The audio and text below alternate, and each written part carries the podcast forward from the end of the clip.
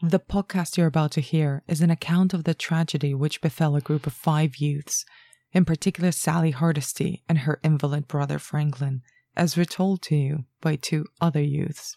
It is all the more tragic in that they were young, but had they lived very, very long lives, they could not have expected, nor would they have wished to see as much of the mad and the macabre as they were to see that day. For them, an idyllic summer afternoon drive became a nightmare.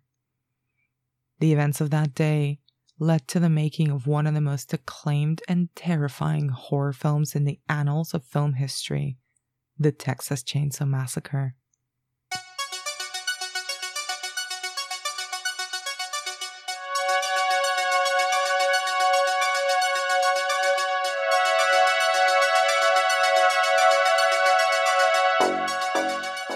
Welcome to the Final Girls podcast.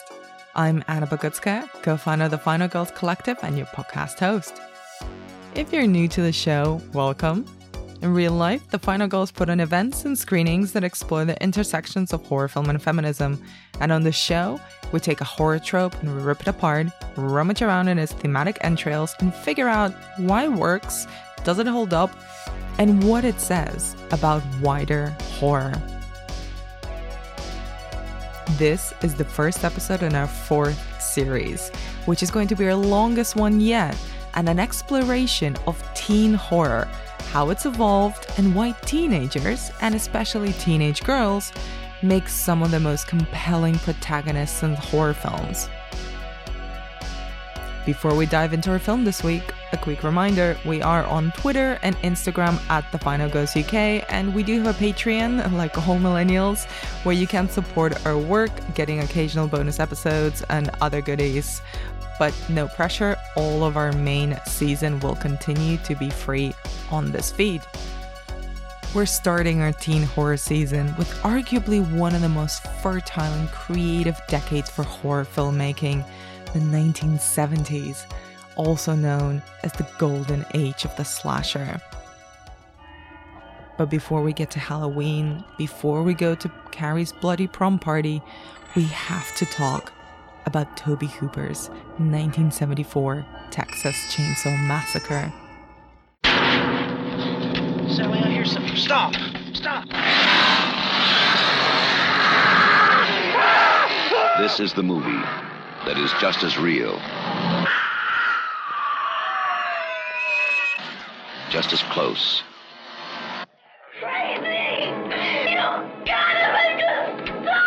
just as terrifying as being there. Even if one of them survives, what will be left? The Texas Chainsaw Massacre. After you stop screaming, you'll start talking about it.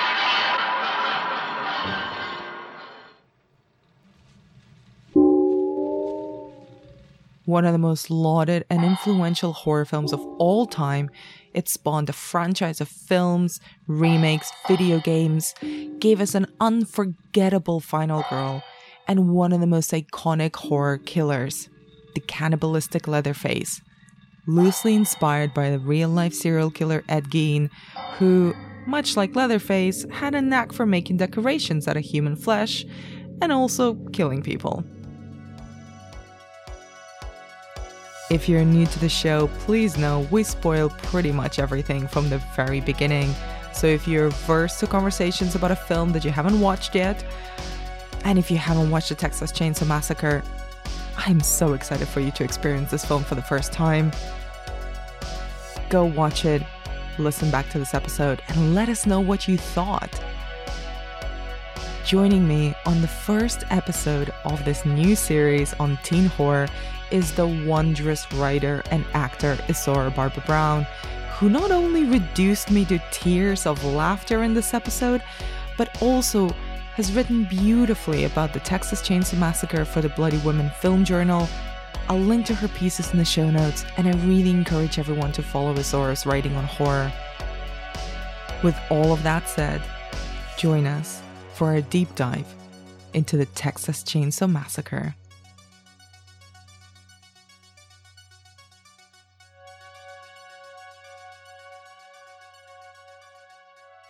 Welcome back onto the podcast. And especially welcome to the first episode of the fourth series, which is going to be all about teen horror.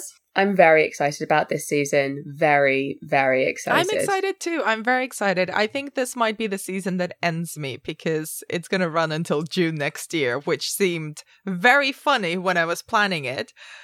And now I'm a little bit concerned. nah, you got there's so many like I love this. Um I've seen the list of films. I'm very excited for like each and every single one. We also like we we, we were tweeting about the whole recently because it just got put on Netflix, yeah. which I feel like could be thrown in the mix. It's a Patreon special. We get to dust off my DVD of the whole. I can't wait. because it is just like I was like, I forgot about this film. I'm like, this film was bonkers. But um so I'm very excited. And some of my favorite horror films are teen horror films. There's a lot, and and some of the when I was researching the season, one of the things that I started thinking is like, are some of these kind of classic horror films, classic slashers as well? Are they teen horror? So we're gonna start with potentially a controversial choice. Where I'm doing this chronologically for the most part, so chronologically we had to start here. Um, so, do you think the Texas Chainsaw Massacre, before we dive into the film itself and your relationship with it, is it a teen horror?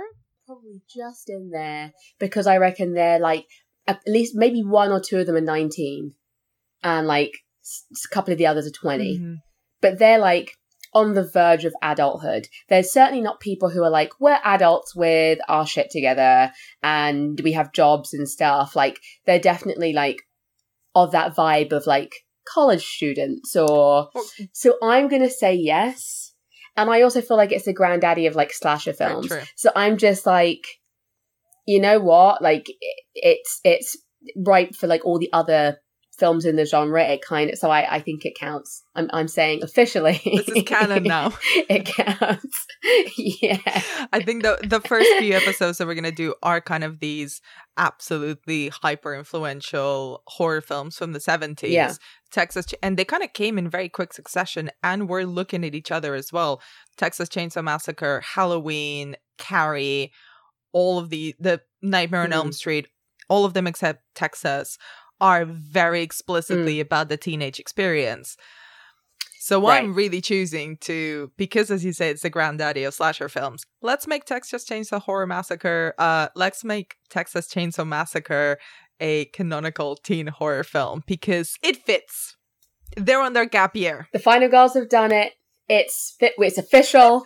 um alert whoever you need to alert. We've made it official. Amend the Wikipedia pages. It's officially a teen yeah. horror. so you've mentioned many times how much you love this film. Um, can you talk a little bit about your relationship with the Texas Chainsaw Horror Massacre? With the Texas Chainsaw yeah, Massacre. I'm, I'm, I'm gonna really struggle pronouncing this. You're just like adding words every single time. You're like, um, the Texas, specifically Dallas, maybe near Houston. The Houston Chainsaw Massacre. What is your relationship with it? um, um, I love it. Like you said, I've said many times to anyone who will listen how much I love this film. It's my favorite ever horror film.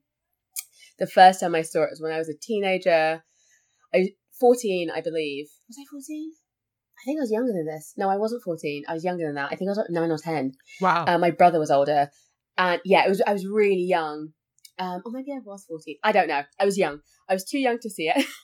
Me and my brother recorded it off the TV. We knew it was coming on um, like in the evening. We had to plan our deep, uh, like a time our VCR. Mm-hmm. Yeah. And we recorded it and watched it and were both really freaked out and were like, we are too young to see this. that was horrifying. But then I've watched it like a million times after that, and I it's just there's just nothing like it as far as I'm concerned, and um, it just holds up in a way that other films of like that time necessarily I don't know don't necessarily hold up, especially a horror, mm. especially a horror that's so specific to time, like to the time and place it's set. Um, it just works really well still and it's my favorite just for like it still feels new like the stuff it's doing the stuff it does throughout the film, the ways it's actually like scary, still Mm. feel really new to me and unusual and fresh. And there's always something that like you notice like when you re- watch it again. And and I've watched, I literally just can't know how many times I've watched it. I love it so much. Um, yeah, big fan. As I've mentioned in the introduction, there obviously this is going to go into detail about the film and but can you set the scene for anyone who might not have rewatched it recently? Like what is the what is the Texas Chainsaw Massacre about? Like who are lead lead characters? What's happening to them? Right. So it's about so basically it starts with this kind of it's like a radio news story about um a grave being or like I guess this one the news story is particularly about this new grave atrocity where they dug up parts of body and like made a kind of weird like body sculpture on top of a grave like they've desecrated graves and it's been happening and it's in a specifically specific graveyard in Texas so this group of kids, namely Sally and Franklin, the ones they name in the in the prologue, which is uh, who their granddaddy's like buried in the. I was saying granddaddy instead of granddad. I don't know, but like it's like a new thing. But their um, their granddad is buried in the cemetery that has been one of the places that's you know the graves have been dug up.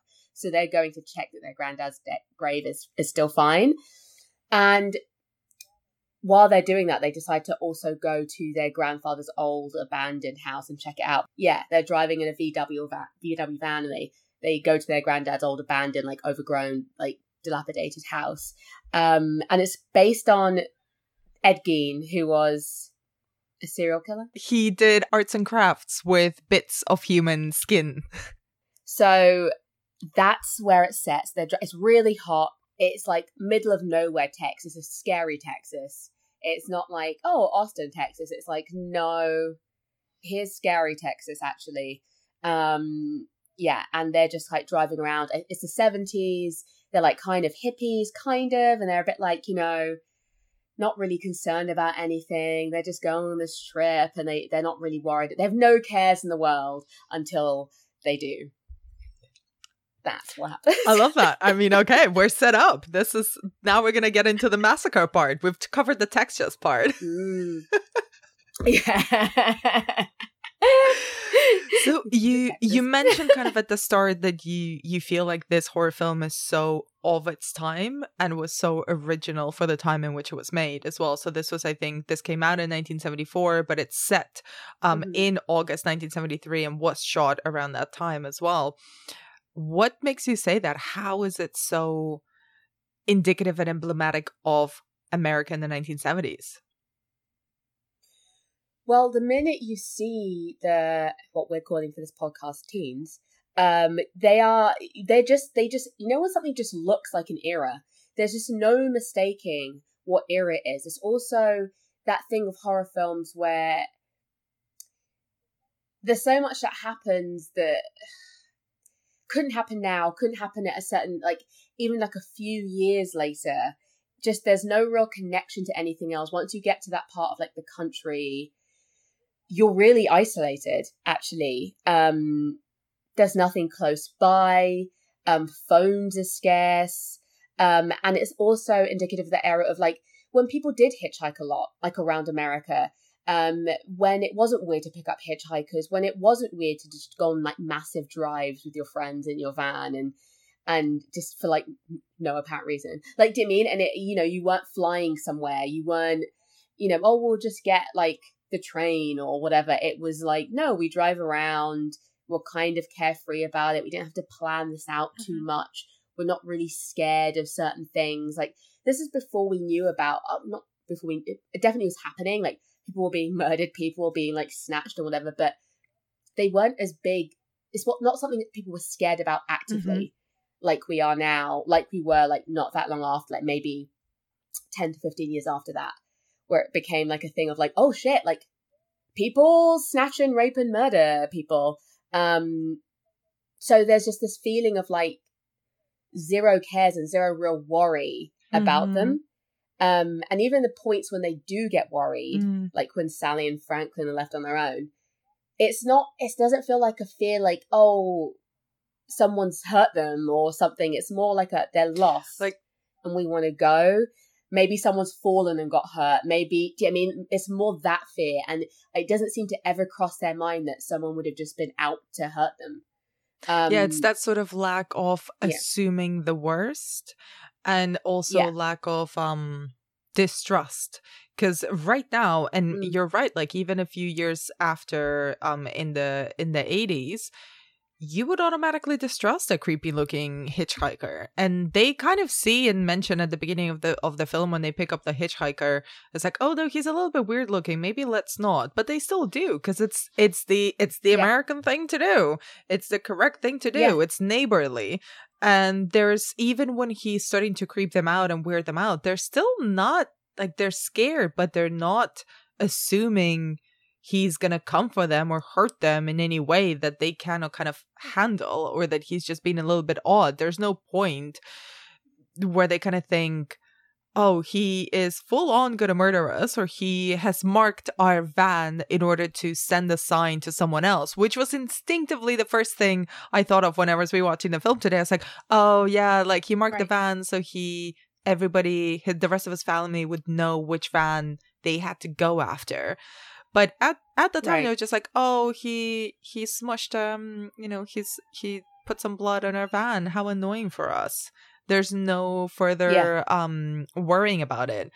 And and i wonder as well kind of how do you think that initial introduction the storytelling aspect the bit the kind of the prologue where it sets the date and it basically sets us up for violence where it says this was this atrocious mad macabre thing that happened to these young people and it's kind of it's not telling us who who gets killed but it's kind of implied by that introduction that everyone's gonna die how do you Yeah. think that kind of feeds into the weird kind of almost true crimey vibe that the film has from the very beginning I think it works really well because you go in in the same ways, which is not an obvious comparison, but in the same ways that Star Wars like sets you up. You're like, yeah, okay, here's my long like like wordy prologue bit. And you go, okay, I know where I am now, and then you're like, you can relax. You can be like, okay, I get it. I'm ready. Talk to me more about space. and like the same way you're like, okay, I get it. I get the backstory to this. And I think it helps having both like the written thing on the mm. screen that's read out and then also the radio like news. Because I'm just like, it feels Mhm. real. They kind of get like the exposition out the way, like right at the beginning, and they're like, and now you're just gonna watch it like like a voyeur almost. Like it's not going to be cinematic cinematic in a way you're expecting necessarily. It's like like I think you mentioned it's like documentary Mhm. style, like so it, that at no point do you really get I don't know. There's no real we don't know anything about these kids apart from their granddad's house is there and he's buried there and that Franklin and Sally are brother and sister and that maybe this guy's her boyfriend and like this other people a couple but literally there's not really any exposition. We don't know anything about the family who like end up murdering them like in detail and i like that. I like Mhm. they're like no this is this is just what it is. If you were just watching this as a person watching this happen you wouldn't have all these details. They talk like they know each other which isn't in a way that gives you a lot of detail about their history or how they met or their lives. Um and i really love that because films cannot they love exposition now they're just like let me just drop in this line about how we know each other or like let me call someone sis or bro for no reason and it's like really annoying because I'm like, I have a brother. Never once have I been like in public, like, bro, like, what? So it's, I, I, I really love it. I really love that they do that setup because it just kind of gives you enough information to go to leave you to be in that world of the film. Um, and you don't need more. And it also gives you a perfect blank canvas onto which to project yourself Mm. because um the the lead characters, the kids, they're they're kind of we don't get too much information about them or even the relationship between them or even what they're like character wise, which Yeah. means that you can essentially empathize and project yourself onto any one of them. And and the same, Mhm. I mean, we'll get into the family in a bit, but we also don't we're not told that much we kind of are left to fill in the blanks and part of it just feels so like a creepy fly on the wall documentary and it's kind of shot in Yeah. that way and at the same time it's really like it's playing on what i imagine at that time in mid 70s america were also just the the rumblings or the, the the end of the 60s had happened the manson murders had already happened kind of the hippie love bubble had been burst very violently. And now all of these stories about these at- atrocities that were being committed both by individuals so like serial killers and people like that who we're now obsessed with even decades later. You know let's not forget there was Mm. the zodiac killer in the 70s as well.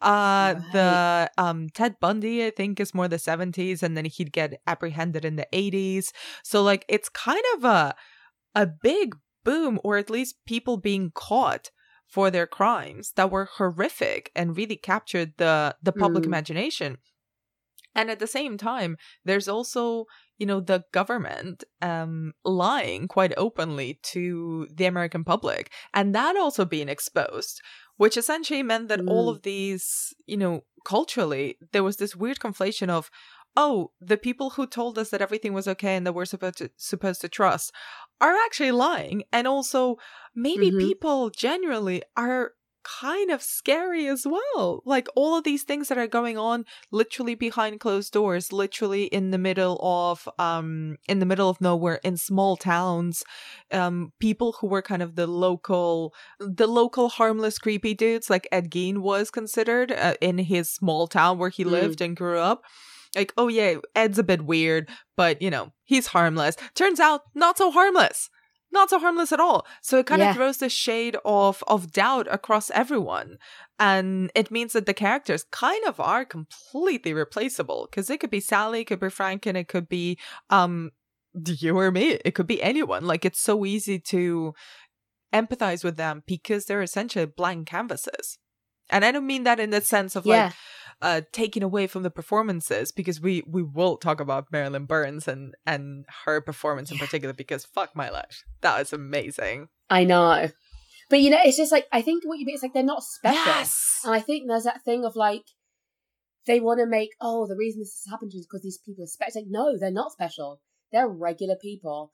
And even the fact that they don't they didn't do that thing with like this one's the chatty one, this one's the blah blah. It's like no, they're they're all quite similar because that's why they're friends probably. Um, because they're quite similar, quite kind of boring, regular people. And that's what's scary about it is that it could happen to any one of you. And like none of them special enough that you're like, well, this one's gonna be the one that survives. It's Mm. like, who knows? All of the the first time you watch that film, you really couldn't tell who's gonna who's gonna die Mm. first, who's gonna survive. And I feel like with a lot of other films, you can tell. You're like, he's Yep. gonna die first. She's gonna survive. And then they they use that and then flip it on its head. It's like in this one, you really it could be any one of them. Um, and you wouldn't be surprised if all of them died. Um, yeah, so I think you're right. It's just like that none of them are special. They didn't make any of them like stand out. It's like no, they're regular. Um, that's what's so scary. They're just having a regular old time. and actually kind of picking up on your point it it's kind of quietly rewatching it's like oh it's kirk who gets murdered first. And obviously sally Mm. is the final girl but franklin is also i believe the the penultimate one to get killed. So actually it's kind of looking it's Yeah. killing the people who we least expect to be who the characters who we expect to be the less vulnerable ones. They're the ones to go out first first of all. Yeah, um and i kind of wanted to to talk as well about the um, the structure of the film because it really struck me for a film that's under 90 minutes long which is kind of incredible. Yeah, um and also hurrah like no more two and a half hour long films please. I'm i don't have time for that. Um no. it's kind of like quite solidly divided in two right? Because there's the beginning where it's it's everything is in the daylight which we'll we'll come to but they pick up this hitchhiker and things get a little bit weird and then there's the first murders and we see leatherface and then there's a very distinct i thought second part which is after sally's first escape when she thinks she finds safety in the gas station and then gets captured by essentially the daddy of the Leatherface family um, and taken Yeah. back into that house and kind of has the dinner scene and the second uh, wave of of violence that the film goes. Um, what did you think of um? What do you think of the film kind of being so almost very neatly separated? Um, I really like it because it really like it is a short film, but you feel Mm. every single minute of this film. Like so when Sally first so Franklin gets murdered by Leatherface, and then the noise of that chainsaw she's just being chased by Leatherface for ages. It feels like ages. And the sound of a chainsaw and just her screaming, and you're literally just, I've just never, it's so distressing. And then it abruptly stops when she reaches the gas station, the barbecue place. And you're like, the relief you feel. So I think it, they put you through what Sally's going through because you feel the relief with her. You realize something's wrong with her. And then you're just like the kind of resigned, distraught that she is. Because you're just like, like what? Like, how do you? There's no way out of this now. Like, surely. And then it's like all, all mostly in the house after that, which is very different from what we see. It's not like running and chasing. It's just kind of this horrifying dinner scene, um, Mhm. which is just a, like entirely a tonal shift because you get to see like this family dynamic, this bizarro like family dynamic that she's just witnessing the same way we're witnessing it, and you're just like exhausted, and you're just like, how is she going to? It feels hopeless and it feels like it's it feels like too much. And i think it's a really because you you go through it with her like you really they really make the most of every single minute. Like they make the most of every single Mhm. character in this film. No character is a small character in this film. There's no bit parts. There's no like someone who's on screen for like a minute is like really remem- memorable like really stands out. Um and i think they do the same with every moment of this film of story. They're like oh no, like it's going to be relentless until it's not, until she actually gets out of there. It's going to be horrifying. So let's talk about that very strange family and especially the Oh. dinner scene. Because talk about comedy horror. I I couldn't help but laugh. Like it's that sort of tension where it's like I I mean obviously I've seen this film before, but I haven't rewatched it as many times as you. And it's like, oh, this is funny, but also holy shit, this is like the worst Christmas dinner you can possibly imagine. And it's bizarrely played like it's framed like in all American Christmas dinner. Leatherface, bless his heart, is all dressed up in a blue suit Ugh. And a tie. What a bumpkin! what a little bumpkin. Like we'll we'll He's Like, just mm. he's playing mummy also as well. He's like trying to get the dinner on the table. He's like a very he's like, you know, wants everyone to have a nice time. he's been he's been cooking so the much. chicken for like hours. he's been in the kitchen. He's just like, just want everyone had to sit down and have a nice time. Sally's kind of ruining it. I mean, not appreciating the ambiance of the evening that Leatherface is trying to put on.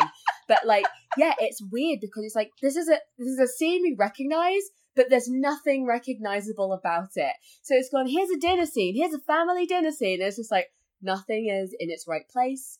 Like all of these things are not like the other. You know, you're just like, I don't know, and it, but you really get a sense of what they're like as a family, mm.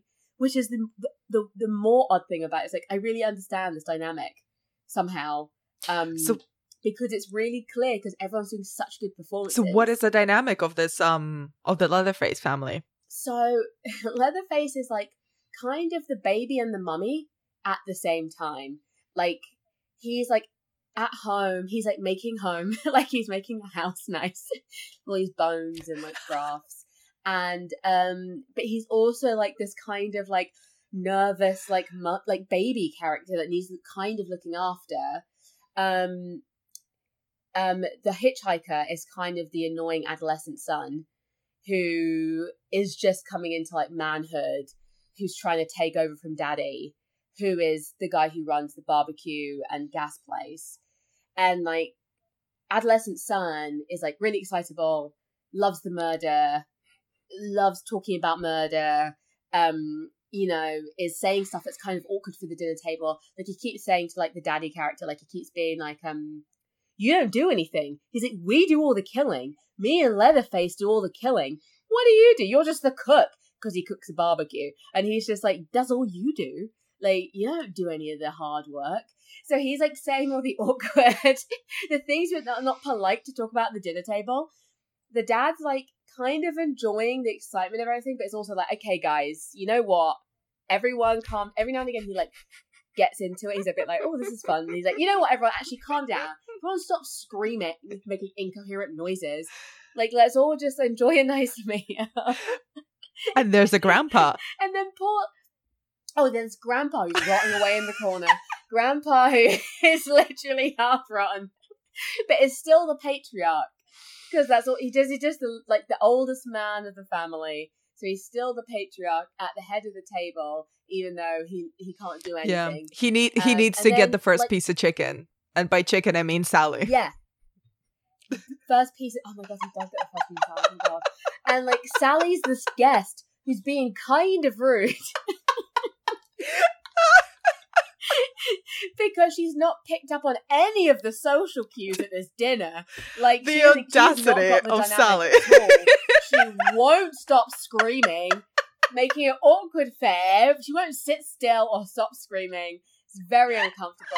Leatherface is just like all of a fuss. He's just like, "Oh, guys, please, can we just have a nice time? Every time Sally screams, Leatherface screams, and he's just like, oh. His nerves, he needs a Valium, like there's Leatherface. He's like, you know what? I've just tried really hard, and it's really upsetting me. that no one's I looked up the Nigella recipe. I've been sla- I've been slaving away in the kitchen for fucking hours. so much work all day. Like you haven't even tried you know it. what? Actually, Hitchhiker's taking he's taking credit for murders. Like, what murders did you do, Hitchhiker man? You've done none today. It's been all Mm-hmm. Leatherface. So I'm just like, actually, he's done all the work. He's not getting any of the real credit. Um, and then he gets blamed for like the door being broken. He's like, the dad's just trying to blame him for stuff. He's like an angry husband who comes home and he's like, you've done something wrong here. And Leatherface has just been like spending his day trying to like murder all the people who keep turning up and like cook a nice meal. Um, so yeah, it's like a really weird dynamic, but they they all they all play a role and they all know what their role is. I wanted to talk specifically about Leatherface because when we were talking before hitting record, you did mention that you have a, a soft spot for for our mm-hmm. good boy, good cook Leatherface, and Oh, good boy, Leatherface. I just feel like he doesn't know any different. I like- I don't feel like it's his fault. I want I want to talk about like how he evolves from essentially well three things really. Okay, this is like a, a big three part question slash conversation starter. When we meet Leatherface in the film, he literally Mm. boinks Kirk on the head. It was like boom, you're dead. Drags him away into his little arts and crafts cellar, and then we see Right. Leatherface put the other girl on a meat hook, like horrible, oh, violent Oh, shit. Like he is a he's a he's a he's a villain. He's the murderer of the film. And then it's good boy Leatherface at the dinner table who's trying so hard.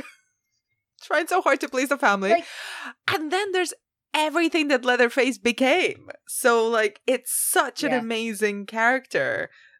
Goes through such a journey. And then like post this film's release and obviously its legacy we can talk about later, but what do you what do you love so much about Leatherface and how he how he originates and changes in this film? he's not like because even though he's like literally a faceless killer, right? We never see his actual face. Um, he's not like your Michael Myers or your I don't know that guy at the summer camp with his um Freddy. Yeah. He's not like one of that. He's not just a monster. He's not just like I'm just out to. He's not stalking the woods like trying to find people to murder. What's interesting about him as a killer is that he doesn't actually go looking for murder. The murderer, they all come to him, and like this, like, and to be honest, so they go looking for like Kirk, and their name's Pam. Kirk and Pam go looking for the watering hole which is dried up. They want to go swimming. It's dried up. They find a house, and he's like, "Oh, we can get gas from here." They knock on the door. Kirk's like relentlessly knocking on this door. It's like, "No one is home, Kirk." Like, imagine even in now, if someone was on your door, like hello, you'd be like, I either I'm home, I don't want to answer the door, or I'm not home. Like literally, fuck off. Kirk's there, like, ugh, someone's. It's like maybe just leave. Like if Kirk had just left at that point, everything probably been fine. But like Kirk's like. Ham- then he opens, he's like wandering into someone's house. I'm like, you know what? I'm not defending Leatherface, but uh, he gave him plenty of opportunity to leave. Like he he did not have to go all the way in Sounds there. like you are defending Leatherface. I'm just saying, doesn't America have like stand your ground laws? I'm like, he's an intruder at this point. But you know, you're just like, why are you? And this is because again, like what we're talking about, no one had stranger danger at that point. No one had, had the fear of like the mm-hmm. unknown. He's like, I feel like someone's in there, so I'm just gonna go because it doesn't occur to him that maybe yes, someone's in there, but they don't want to see you, or they're not in a state to see you, or like I don't know, or they might be dangerous. So he goes all the way. He makes it all the way to like the, the door on the way to the kitchen in the leather. And I think, well, out of panic, more than out of malice, Leatherface is like ah with a mallet and like hits him because he just seems a bit surprised. He's just a bit like, "What are you doing in my house?" so that first murder, I'll give him like you know, I'm like, what would we do in that situation if some like weirdo like guy had walked into my? For all we know, Leatherface was terrified. For all we know, Leatherface was just tenderizing some meat. and like a stranger was in his house, he panicked to hit him. I believe that story. And then Pam is like, "Well, where's Kirk now?" And she's not like, maybe something happened to him, and maybe I shouldn't go into this creepy house. Pam want also fully goes in to like a different room, and I'm just like, why are you in the house? Why have you? Why have you found yourself? And then she finds a room that's basically like a couch made of bones, and like there's all kinds of like ornaments are made of like human parts and stuff. Now, rather than again, I would at that point, yes, I'd be scared. But I think I'd be like, I'm gonna quietly. Yep. Once he's seen anything made of bones, let's depart. Maybe climb Mm-hmm. out this window because that's the closest way, and I'm probably not gonna run into anybody. Like she's like, Wah!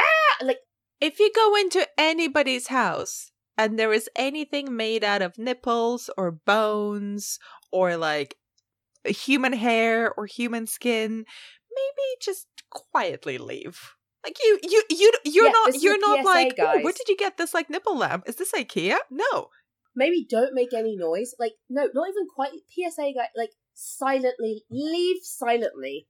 Please leave silently. If you stumble into a living room that is like got a couch made of bones in it, like just very silently. Don't make any noise. Leave. Don't turn around. Get out of there as soon as humanly possible. But like, yeah. So and, and like, his Leatherface is just like, oh my, another one. So then he catches her. She's seen the bones now. What's he gonna do? Puts her on a meat hook, which is like the I think the worst death, the worst, the most brutal. Like that's the worst thing that happens in it. That's the one thing I'm just like, oh my god, I can't even. I can like feel it in my back. And then um, and then who comes looking for them? Sally's boyfriend, who's the other guy, who is called Jerry. Jerry comes looking for Kirk and Pam, who have clearly been murdered. In this day and age, we'd be like, well, they're murdered, they're dead. So we're not going to go looking for them. We're going to like call somebody or like go somewhere that's not like a dark, abandoned house in Texas where someone's digging up graves. Let's go somewhere else where it's like, I don't know, city lights and call for help. Um, but Jerry's like, I'm just going to go wandering off into the wilderness and look for them. And then he also, he comes to the house and then he sees like I think like a towel that they left that they were carrying outside on the porch. So then he also just goes in. So rather than go, I feel like something bad's happened because if they were here, I don't know, it would be like this weird. He's like, I'll go in.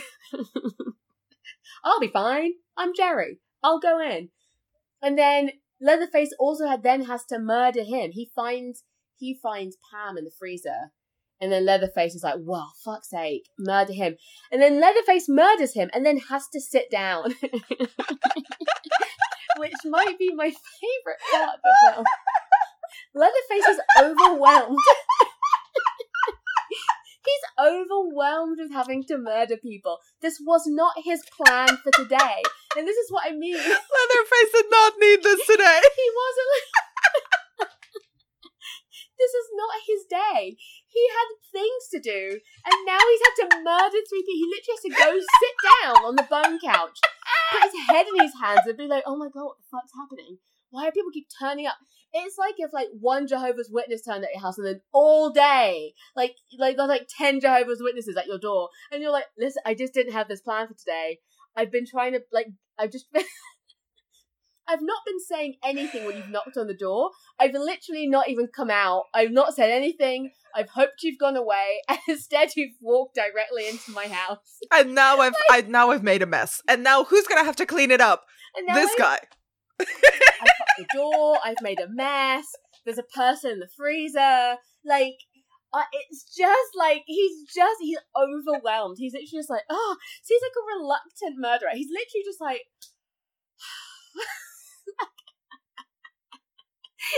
I just wanted this this one quiet day. No one's in. I had the house to myself, and people just kept fucking walking in. Like literally, what's the worst part of it is that people were knocking and banging on the door, and he ignored it. It's not like he even came out like, "Well, I'm going to murder you." He's like, "Maybe if I don't say anything, you'll go away."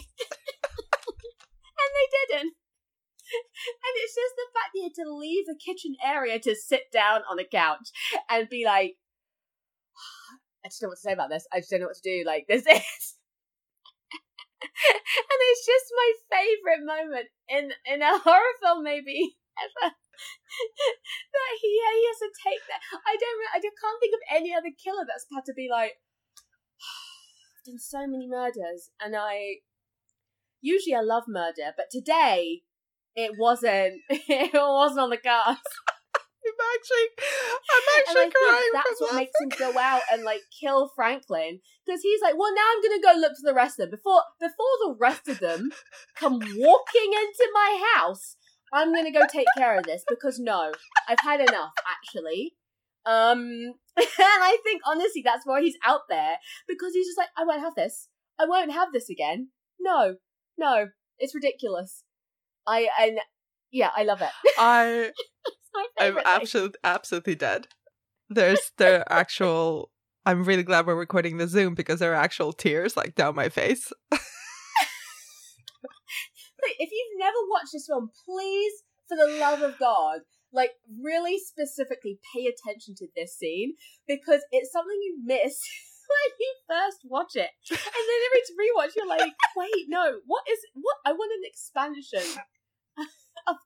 Of, I want to hear a monologue in his head. I I think wanna you've just know- written it. He is exasperated, and then like, But um I actually wanted to He usually loves murder. Not not this day. But can we talk about the the brand of violence in this film because I think it's one of those Mm. films that I mean it's its legacy and its influence is enormous. Probably like arguably one of the most influential horror films ever made. And it still feels very scary and very kind of graphic, but actually rewatching it like a lot of it is suggestion. A lot of it is um montage. Like it's it's editing and it's kind of this um this idea of kind of planting images in your head through the use of through the sound design and through the way they use editing yeah. But the violence we see is actually not that explicit or brutal but it feels like it did you get that did you get that feeling of kind of rewatching it and feeling i think this is more violent i remember it being more violent than it actually is on screen Well, I think it goes back to like them making you feel everything. You feel that hook go into her back from her Mm. face, from her reaction to it. You don't need to see it. And again, it's like it's like you're a voyeur. It's like it, as if you were watching it, right? So if you're watching it, you wouldn't like get a close up of what the actual injury is. You'd see something happen. And you'd be like, "Oh no, this is what's happening." So even like uh, Kurt getting hit in the head, he like kind of has this like his body spasms uh, when he hits the floor and stuff like that. It's like all these really like real seeming it's it, that's what it is. It seems more real. The violence it doesn't feel like feel like film violence. It feels very realistic. Like even um, Sally seeing Franklin get cut up, you see it from the back, like him getting, and it's just the horror of this thing, and even your brain trying to catch up with what's happening. Like she literally doesn't know what's happening at this point. Someone's just literally come out of the woods with a chainsaw and is chopping up her brother. There's no time to think of like, oh no, my brother, or what's going on, or where's these other people. It's just like pure mm. terror. And that's what you're mm. feeling um, in that moment. And I think that's what's so smart about it. They know you don't need exposition, they don't need like close ups or detail for it to be horrifying. And the sound design, like what I was saying, the violence comes in like what you're hearing because it's like the um, expectation of violence. Sally running and they're her screaming and there being a constant sound of chainsaw not that far away is the violence because that's all you hear as well. The bit where she's at the table and it's close ups of her eye and her taking everything in and her just being sweaty and panicked and too exhausted to even really fight at that point. Like kind of like squirming, but like she's exhausted and she's in shock. And what do you do? And it's like, yeah, because actually in reality, you wouldn't be functioning like a regular person. You wouldn't, your brain wouldn't be functioning like planning things out and hmm. thinking mm. clearly. It would just be all these weird things you're experiencing and these weird noises, the sharp strings they have at that point. Again, that's where the violence comes in. You're just like, just everything you're hmm. witnessing mm. is violence. It doesn't need to be bloody or gory because you're just you feel like a, a person in that situation. You feel like these people are acting like how you would behave mm. in that situation. Um, it's just kind of like it it comes out of nowhere and then it's over, or, or it's like still happening but you can't do anything about it. Like you're on a meat hook. Realistically, what are you gonna do? You get hit in the head like like out of nowhere. What are you gonna do? Like someone comes at you with a chainsaw before you know what's happening. There's a chainsaw in your chest. Like so, I I I I think it just didn't need it. And it's just such clever filmmaking to go, it wouldn't look real if we showed any of that, and you mm. just don't need it. And our imaginations are always worse than than what anything actually is. Imagining mm. pain um is worse than having it trying to be detailed for you. Like imagining what something feels like because you see the face of an actress and go, "Oh my god, I I can imagine what that would feel like is is somehow worse than it just being like here's a bloody close up of a hook in her back and her like trying to get off it or her like a long prolonged shot of like stuff he does to her him putting her in the freezer like you don't need to. You know mm. it's going to be bad. Um so yeah i just think it's really clever. I think it was the first column that you wrote for for bloody women your column blood perfect was actually about sally. And I was rereading yes. it uh, earlier today before we started recording, and and you mentioned there that you think that Sally is is probably the best final girl in horror cinema, and I wanted to ask yeah. you kind of what do you think of of Sally, and and why do you think she's the the ultimate final girl? Um, it goes back to her being kind of non descript, like it, all of them being kind of, but even in comparison to Pam, Pam's wearing a sexier outfit. She's talking about like um horoscopes and like uh, you know uh, that kind of stuff, astrology at the beginning. She's she has more memorable dia- like dialogue or conversation at the beginning. She's wearing like a a backless thing, and you know, and Sally's just kind of a blank, and you don't expect her to survive. And I like it because I like Sally specifically because of that, but also because it all feels very human. Her reactions to everything just feel very human.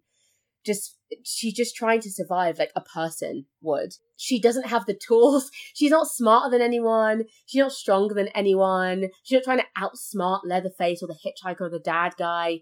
She is just like the minute Franklin's dead, dead, Sally is just trying to get away, which is the most realistic. I think so few horror films allow their protagonist to do that, to just be trying to escape, not get revenge, not like be smart, to just be like, I am gonna run in a direction and hopefully I find someone who can help me or I can get away.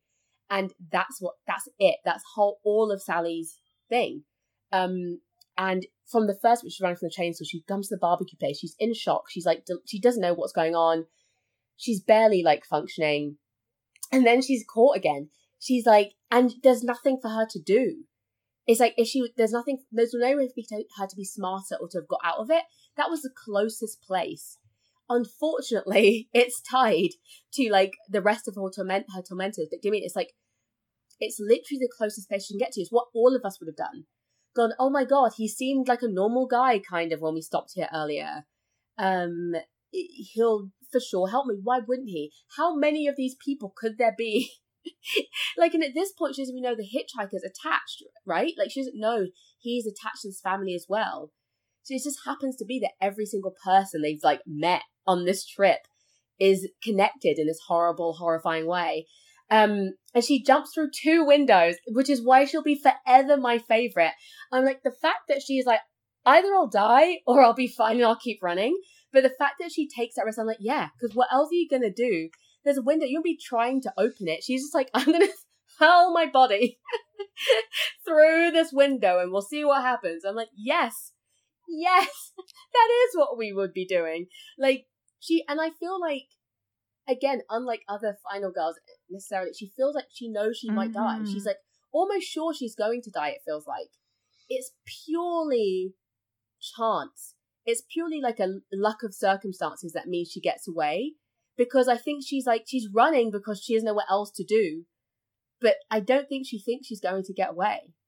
And I love that. I love that she's allowed to be scared and human and not like super smart or strong or like outwitting anyone. She's just like, ah, I don't know, I'm just gonna run and jump through this window and see what happens and hopefully I get away. Even in the final part where she's running and the hitchhiker's slashing at her back, it feels inevitable that mm-hmm. she's going to die. And she she ma- she makes it against all the odds. She makes it, and I love that about her. I love that she laughs at the end. It's my favorite because I'm just like, yes, she's out of her mind she's okay, but she's never going to be okay ever again. All her friends are dead. She watched her brother die. Horrific things have happened to her. And she's just laughing like a maniac because what else are you going it's, to do? It's, it's hysterical laughter. And it's all of that kind of second part of the film that I mentioned before, kind of all the part from when she she supposedly runs to safety at the gas station barbecue place.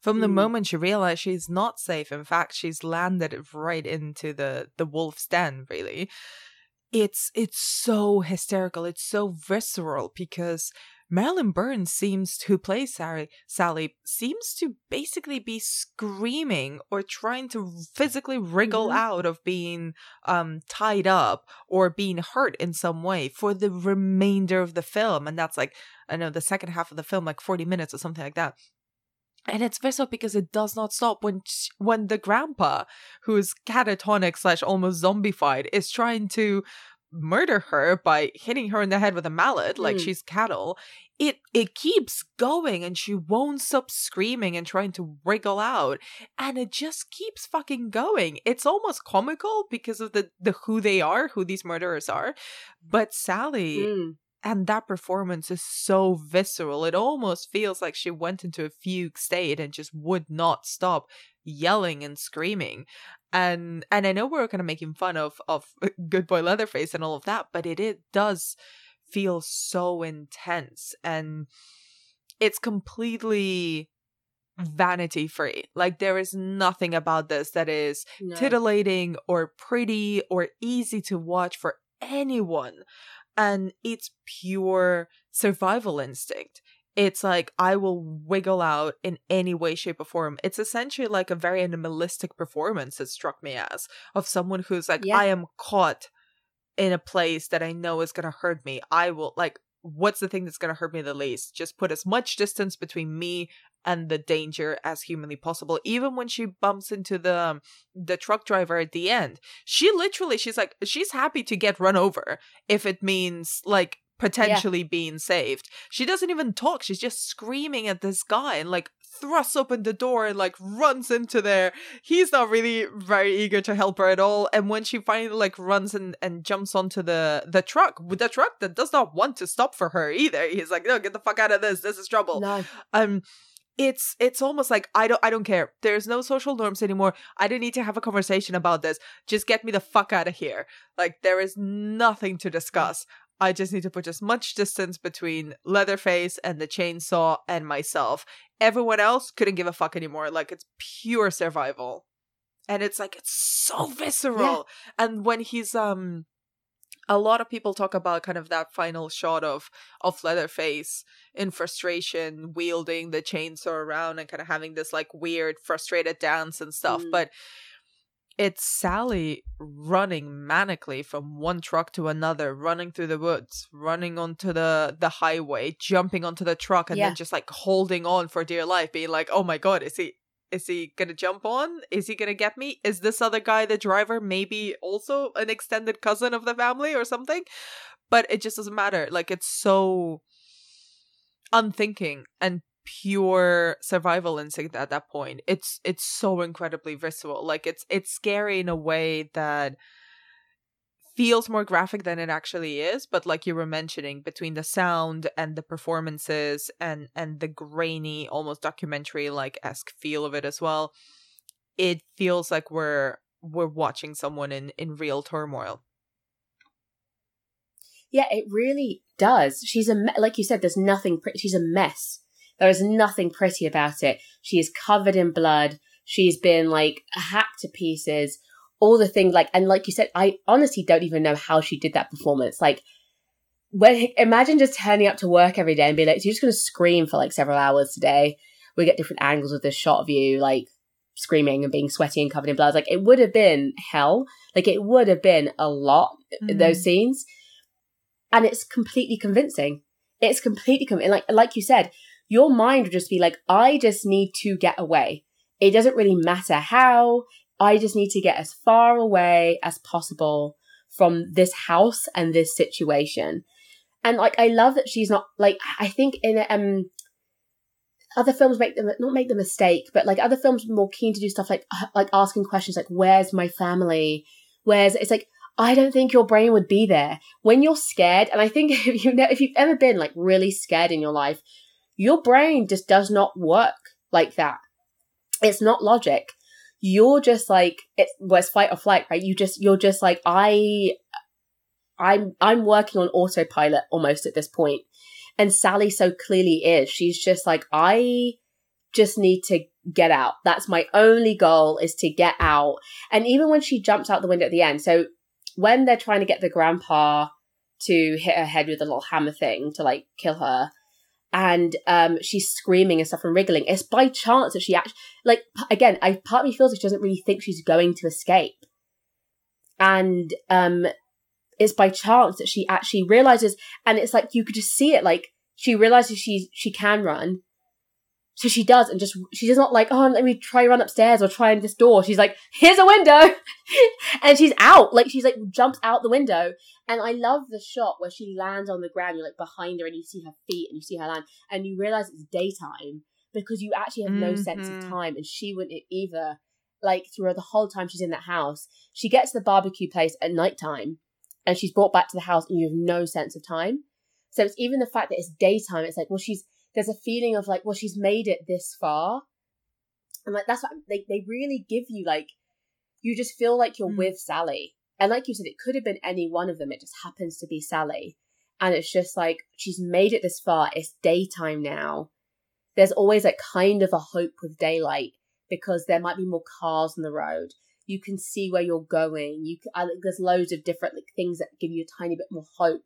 And maybe that's what spurs her on to actually do that actual final run down that drive to the road even though like he's slashing at her back. But the idea this person i can't even imagine how it would feel to be know you're being chased with a chainsaw. Like a knife is one thing. Like yes you can be slashed with a knife it's still incredibly scary but you could survive that. If you stay just enough far Mhm. enough ahead if someone gets you with a chainsaw like even a little bit A little bit of chainsaw, it's still too much chainsaw. and like so the fact that she has someone literally slashing at back, but there's also someone running up with a chainsaw who, if they get close to her, that's it. What I mean about there not being small parts, she- there's that guy who's driving the big, the big like Mhm. lorry, like truck thing. and you don't even know he's thought he like gets out with a spanner. It's like, what are you doing?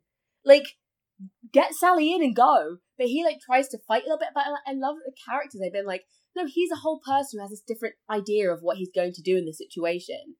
Um, there's literally not a part they haven't thought about as like a human being of like, what would you do if you saw this? You probably wouldn't do something incredibly logical. You'd just be like, you Mhm. panic a little bit. You grab a wrench and you just throw it at the at the guy with the chainsaw.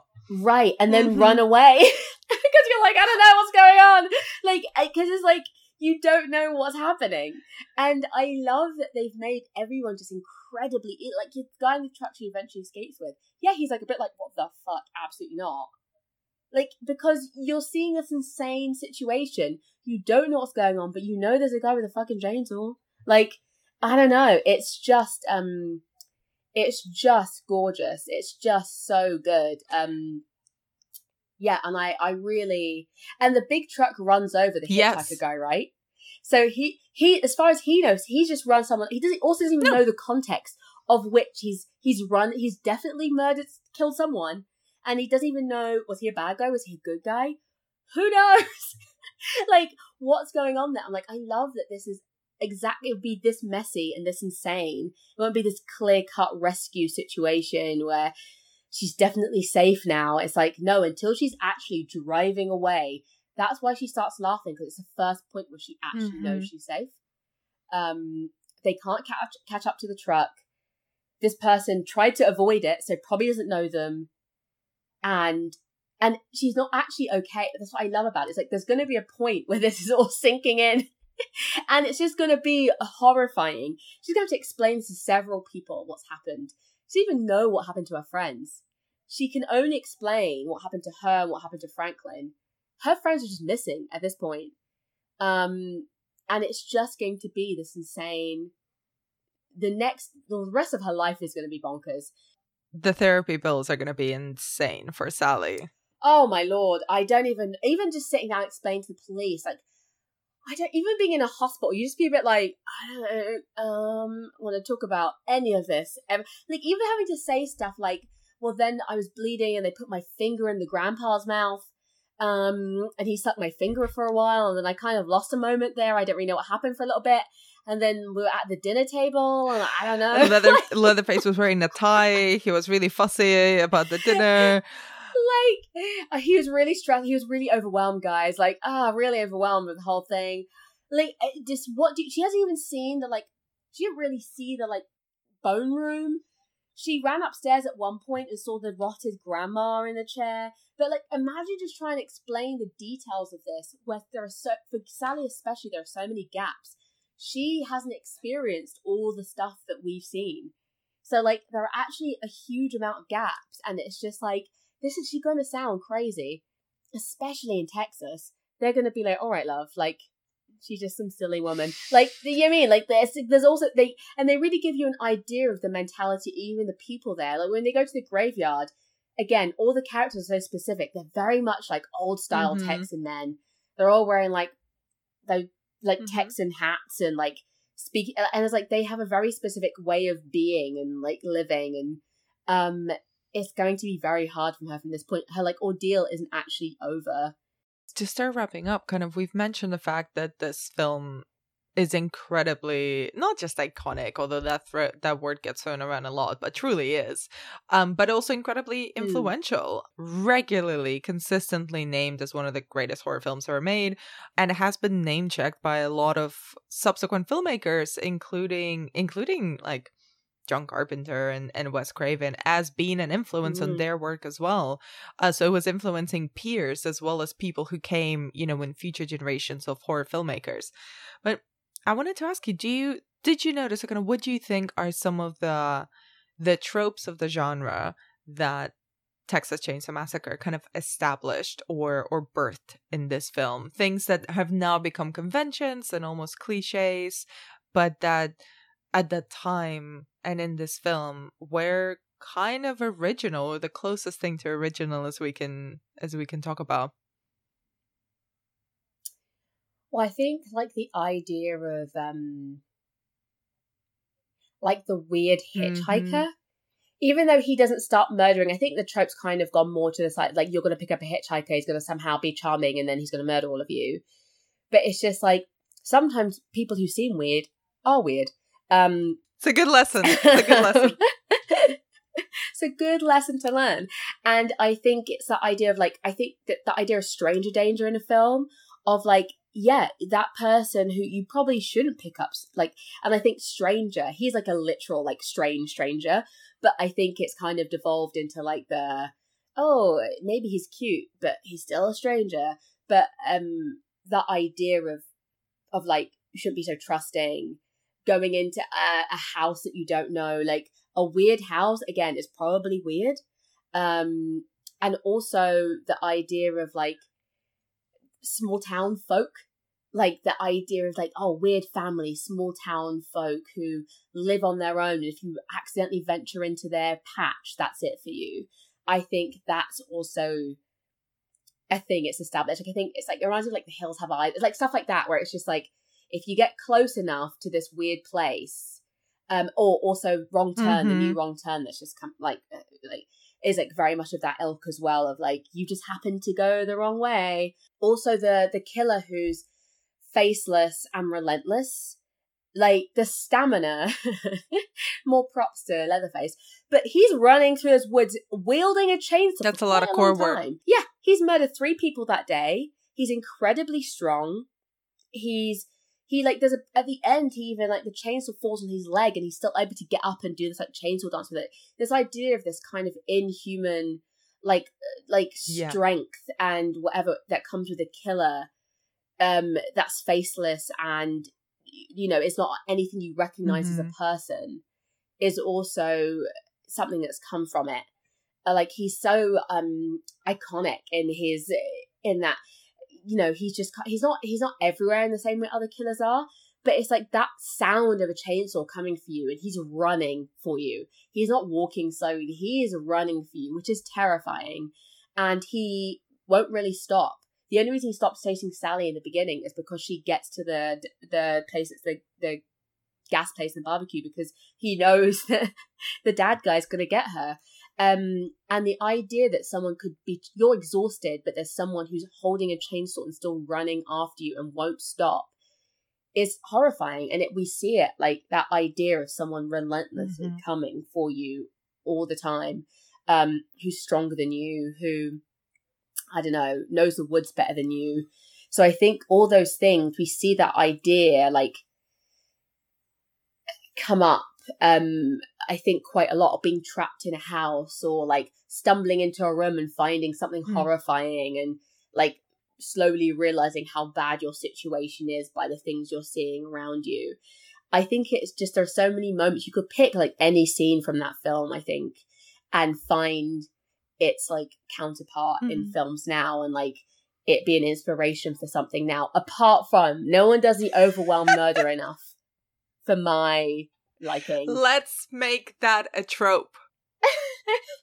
Someone do that, please. Like, no one's really using that part where they're like, he just, he does not meaning to. Like, it's just how he was raised, guys. He's actually just overwhelmed. And and and obviously the final girl trope, which is much much studied and much written about. Yeah. Not that it was kind of um a thing like that came a bit later with the Carol Clover book, which I think is from the which is from the early nineties, but in retrospect, they were yeah. talking about Sally as one of the original Final Girls, one of the prototypes for that. Yeah. And there will be films later on um in the next few years in the 70s in the mid 70s that will kind of completely solidify that trope um and you can see that even yeah. a few years down the line with halloween this kind of relentless yeah. faceless shape that is just a murder machine and doesn't really have a logical justification or reason for wanting to murder or go after kind of the specific people that he does, but he does and he will not stop and almost cannot be killed. And and the same thing with Leatherface. And also kind of the the mask as well. We haven't really spoken about the mask, but the mask um the Leatherface literally that gives him his name is kind of a, a sort of a kind of human-ish mask made out of leather, maybe made out of someone's literal face.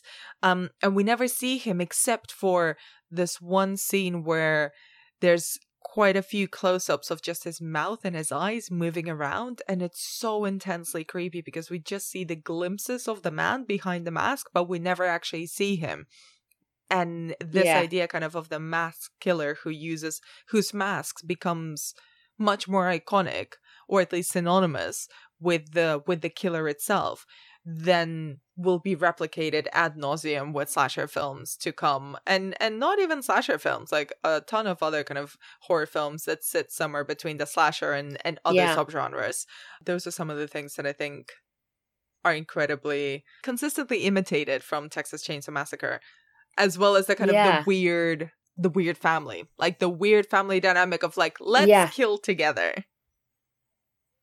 yeah, we all do this as a family and it's the normal thing we do. It's just like our culture. But like also I just think I, what I do wish that things did take away from it is that like what we're saying about not being sexy. They they've made like final girls and like even killers like so like I don't know enticing in some ways and other ways it's like it doesn't need to be like no one actually needs to be sexy especially by Hmm. the end of it no one should be by the end of it but like also um like none of it's nothing's glossy about this film. Nothing's like polished about it. And yeah i kind of i kind of wish that was something that was moving with it this idea and no one being special. Also not the reason that this per- this girl's being chased down is because she's special. It's like no she's just a regular girl trying to live her regular life and horrible things are happening to her which i think is much scarier um because we're all regular girls and actually that's like much scarier the idea that which is real life horror right? It could happen to any one of us. Um so yeah i kind of wish those are things that would start coming back a bit more um because that film does it so well. It's right there. Like i don't know it's like and that's what makes it really that's really what makes it special. It's it's it's not it doesn't have any of the sexy things that newer films have. And i'm just like it's still Mhm. so special. There's a reason it's referenced so much and referred to so much and the reason you can take so much from it and see where like a lot of other films started like with the ideas from. Yeah i just think it's i think it's almost perfect. I, w- I mean if i was wasn't too scared to call anything perfect i'd say it was perfect like a perfect horror film. And before we wrap up, is there anything that you wanted to say about the Texas Chainsaw Massacre that we haven't covered in this conversation? um watch it watch it again watch it several times if you have watched it already. There's so much there's so much uh, detail in there. It's actually kind of amazing. And it's honestly just i think a beautiful example of a really amazing film work film work that doesn't probably didn't cost a huge amount. It's just beautiful filmmaking. It's just really good performance acting and it's what like horror films I don't know, should aspire to be a lot a lot of horror films, not all horror films, but like it's a good thing to aspire to be. If you can do that, if you can get those performances, if you can create that feeling and also with sound design, like every element matters, every character matters. I think it's just across the board well rounded and they've really made the most of this story and what they're doing with it and what they've got. Yeah, I just I just adore it. I adore that even the fact I mean even the fact that it's they have a character who's in a wheelchair in it i can't even think really of other films. And also he's a full character. It's not about him being in a real he's franklin's annoying. That's his character. He just also happens to be and i was like the fact that they were doing this at this time they're like yeah this is also a thing um is just uh and again they don't make him special because of it. It's just like he's a brother he's yeah, this guy that's it. this is part of his life. Yeah, and I, I just think, and I feel like it must have been risky. It must have felt Mm. risky at the time to make that film. You wouldn't. I would. I can't imagine I've had any idea how that would have been received, and that it would have the legacy it has now. And I just feel like that should be a cue for other directors to like take that same risk, um, to do what you want, to make the film you actually want to, to make the characters you actually want what you want to, and it will come through to trust that to trust actors, to trust performance, to trust your sound design, to trust your like story. Because audience is smart; they'll get it. They don't need huge like you know exposition. They don't need detailed backstory. They don't need your characters to be like these specific tropes. They can just be people.